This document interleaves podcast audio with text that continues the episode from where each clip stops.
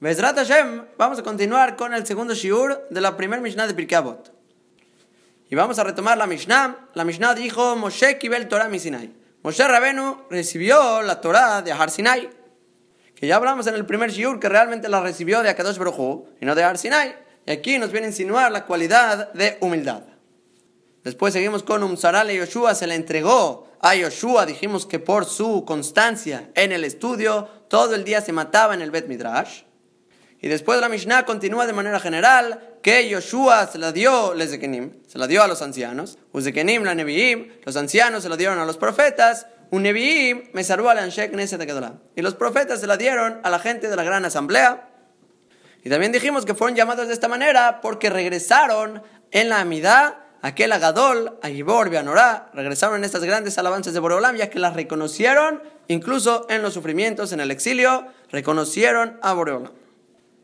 Ahora, pero vamos a hacer la pregunta que mucha gente ignorante tiene, ¿cómo sabemos que esto es verdad? Moshe Rabenu recibió la Torah, ok, Moshe creemos que existió. Después se la dio a Yoshua. Yoshua también, conocemos la historia de Moshe, la historia de Yoshua, pero ¿quiénes son esos de Kenim, estos ancianos, estos profetas, esta gente de Anshek, ¿Quiénes son esta gente que no conocemos?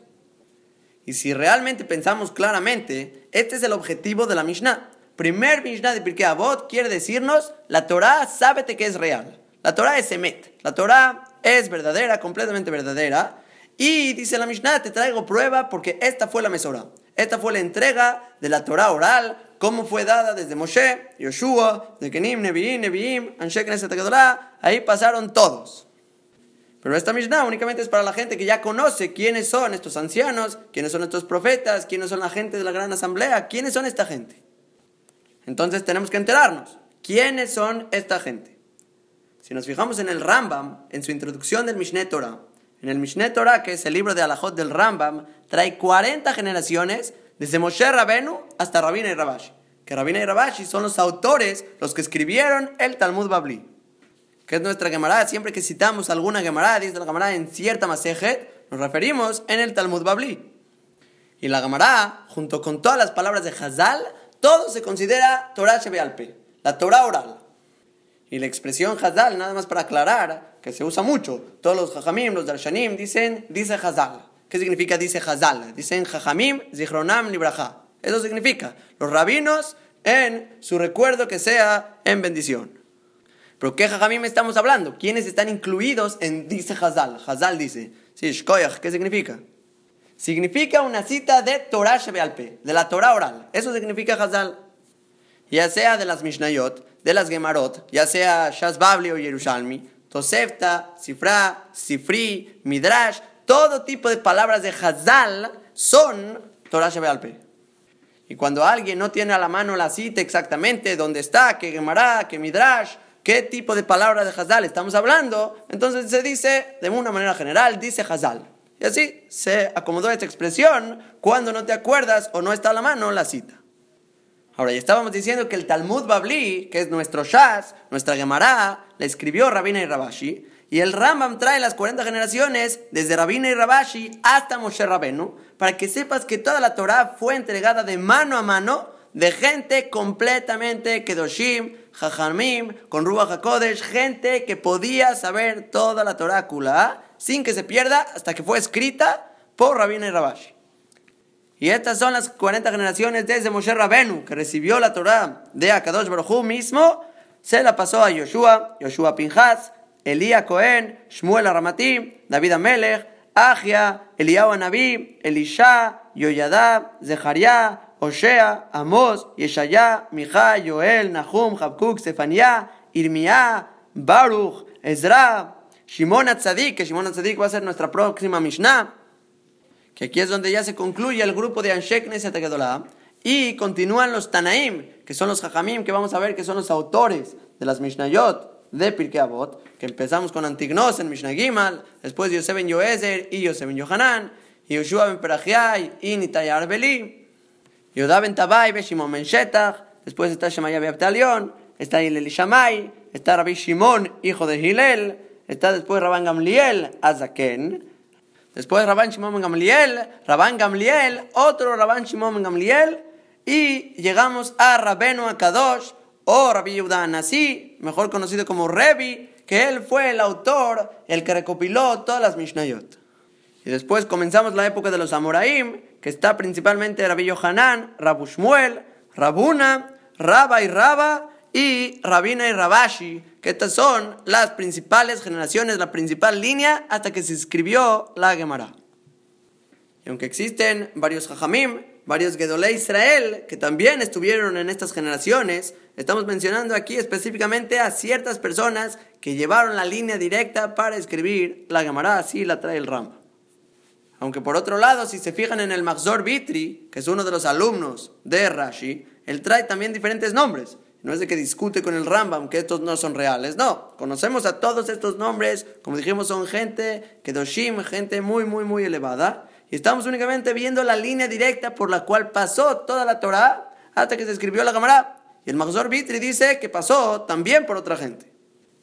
Ahora, y va a salir de aquí que todo el tiempo que la Torah se ve al pe, la Torah oral, no había sido escrita, se mantuvo. Se mantuvo ya que Moshe se la dio a Yoshua, Yoshua a los Zekenim, Zekenim a Nebim, Nebim se al Anshek Neset Agadolam, Anshek Neset a todos los Tanaim, hasta Revi que escribió la Mishnah, y después hasta Rabina Rabashi que escribieron la Gemara.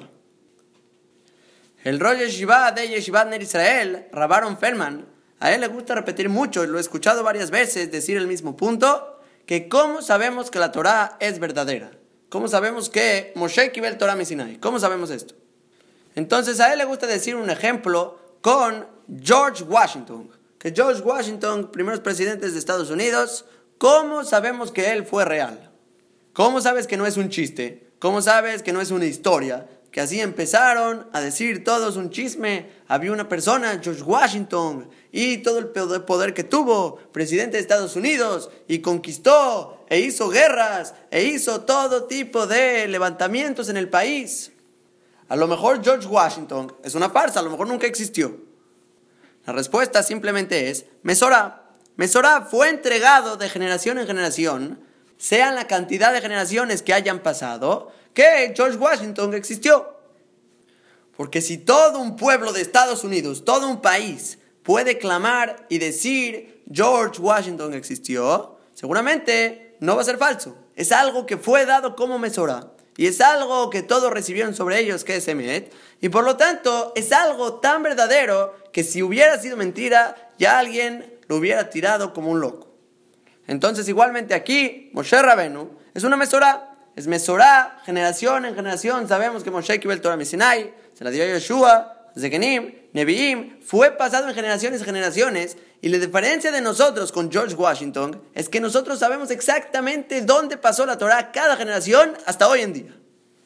Porque incluso la época que se escribió la Gamará, sabemos que pasó por los Geonim, que está Rabbi Gaon, Rabajai Gaon, Rabnisim Gaon. Después está la época de los Rishonim, Rashi, el Rambam, los Baletos Fotim, Rashba, Ritva, todos los grandes Rishonim.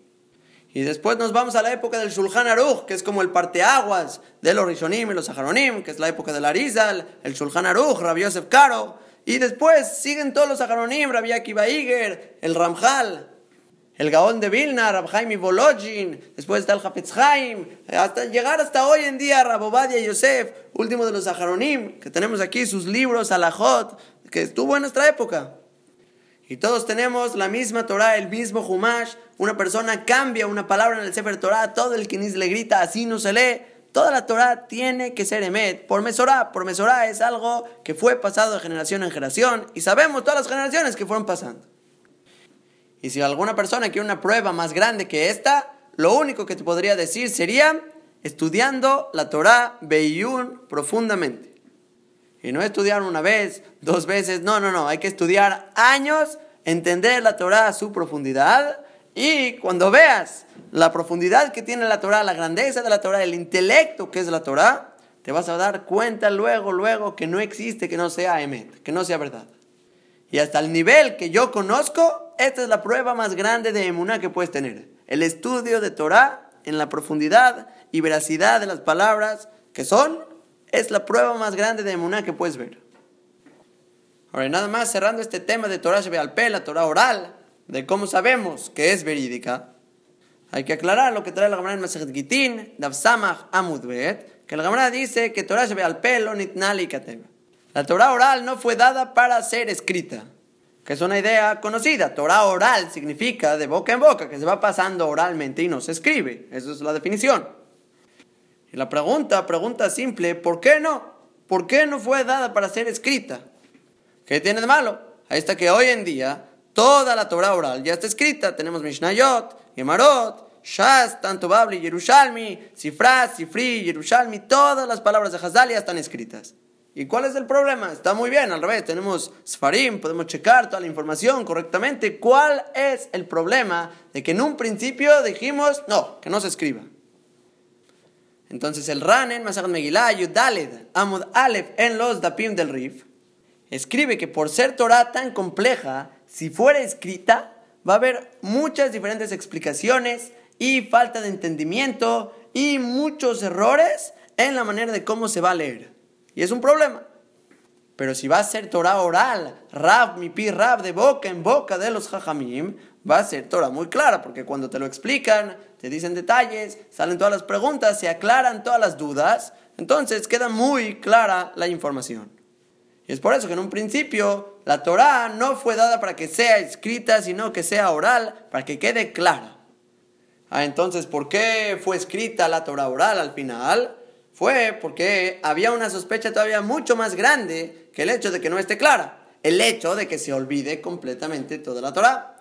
Si se olvida la Torah, entonces se olvida todo, ya no es de que no va a estar clara y a lo mejor la entiendes, a lo mejor no la entiendes. No, ya no va a haber Torah, se va a olvidar de Israel, por lo tanto se decidió escribir las Mishnayot y más adelante que vieron que se iba a olvidar también la explicación de las Mishnayot, se tuvo que escribir las Gemarot, y después Rishonim, Aharonim, todo tipo de explicaciones hasta que quede. Hoy en día se escribe todo, todo, todo, todo, peladito y a la boca, para que quede clara la Torah. Y nada más como un pensamiento de Musar, si Revi, él sentía que se tiene que escribir las Mishnayot. ¿Por qué? Porque se le va a olvidar la Torah a todo Clal Israel. Estamos hablando en la época de los Tanaim, que se sabían toda la Torah oral de memoria. ¿sí? Tenían miedo que las próximas generaciones se les olvide, porque la gente empezó a bajar de nivel.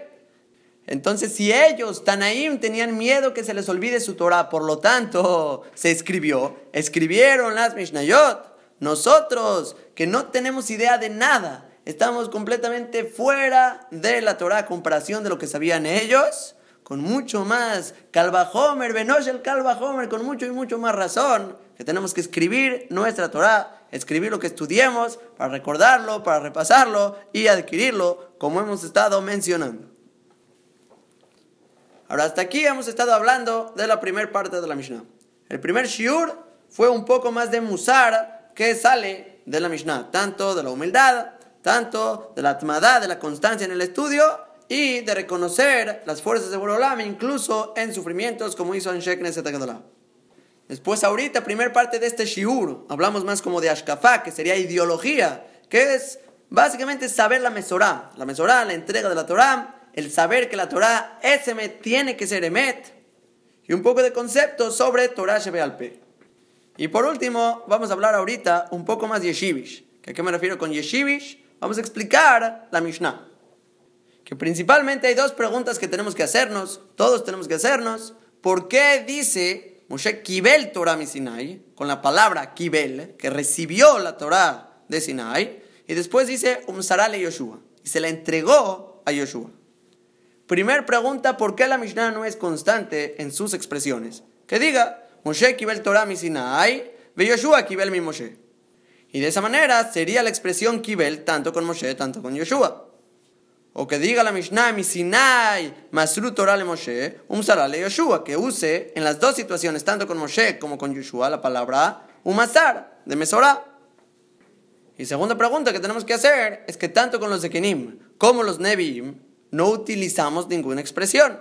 No dijimos ni Kabbalah, ni recibieron los Zekenim de Yoshua, ni que fue entregado a los Zekenim, a los ancianos. E igualmente con los Nebim, solo dice que Uzekenim la Nebim, los Zekenim, ¿sí? A los Nebim. Que, o sea, se entiende que fue entregada la Torah, pero ¿por qué no dice la palabra? ¿Por qué la omite? Y si quieren decir, ah, ya se entiende, no pasa nada, dice Yoshua a los Zekenim, Zekenim la Nebim, se entiende que fue entregada también la Mesorá. Si es así, ¿por qué con los Nebim vuelve a repetir que Mesarúa le Anshe Knesset Ahí vuelve a repetir la palabra Mesarúa. Entonces tenemos aquí dos preguntas que queden claras. Primer pregunta, inconsistencia de la palabra Kibel y Umsara. ¿Por qué no usa la misma palabra? Segunda pregunta, ¿por qué con los de y Nevi'im no usa ninguna palabra y regresa a usar la palabra con Anshek Neset Agedolá? Dice, Umsarua le Anshek Neset.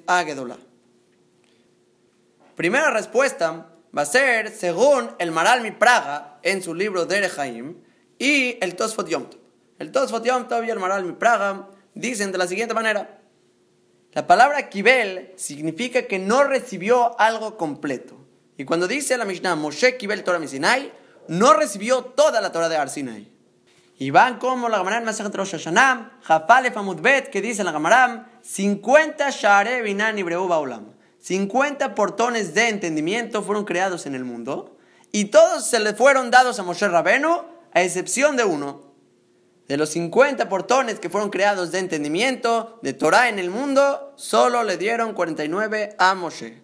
Y es por eso que dice Kibel, porque Kibel es recibir de lo que te dieron. Moshe no recibió toda la Torah, ¿sí? Únicamente recibió 49, por eso dice Kibel, porque no recibió todo lo que había.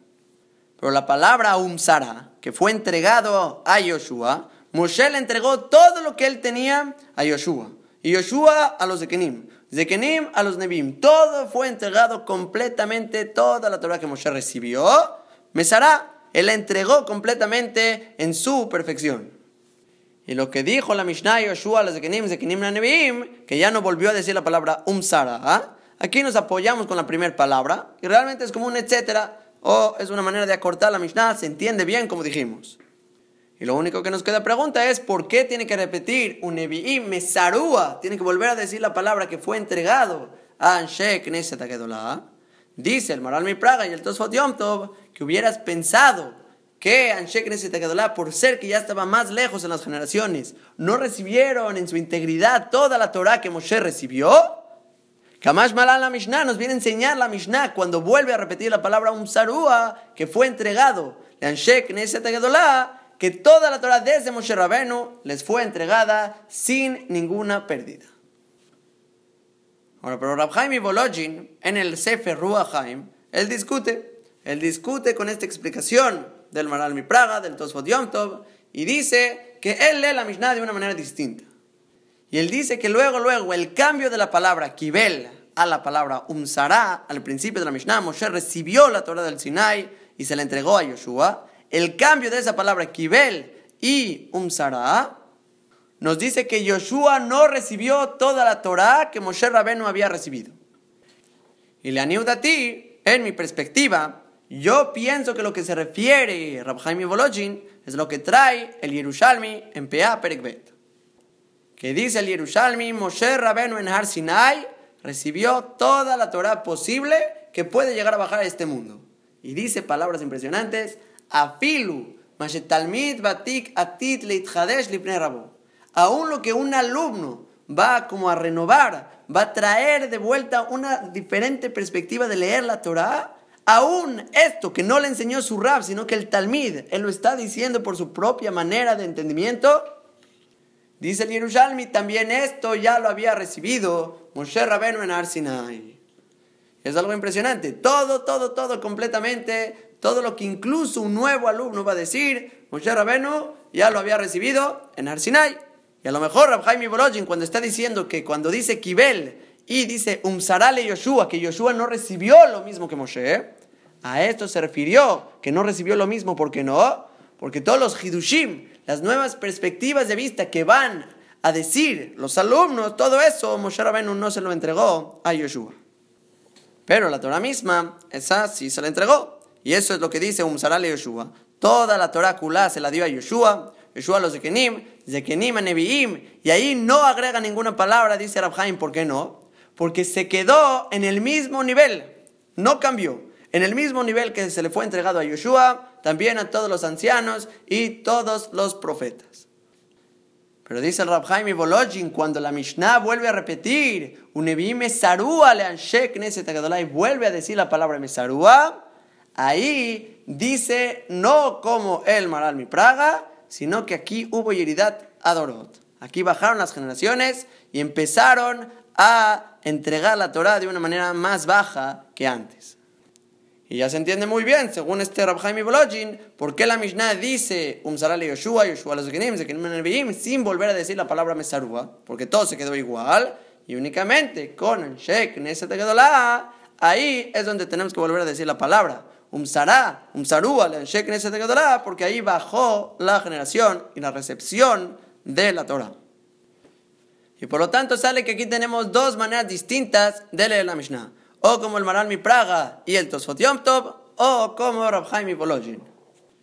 Y esto es más o menos lo que le llamé Yeshivish, que sería más Pshat en la Mishnah, que estamos hablando, por qué la Mishnah está escrita de esta manera, y queda muy bien dos maneras distintas de leer la Mishnah. Y pues Hashem, hasta aquí concluimos con la primera parte de la primer Mishnah, y el próximo audio continuamos con la segunda parte de la Mishnah.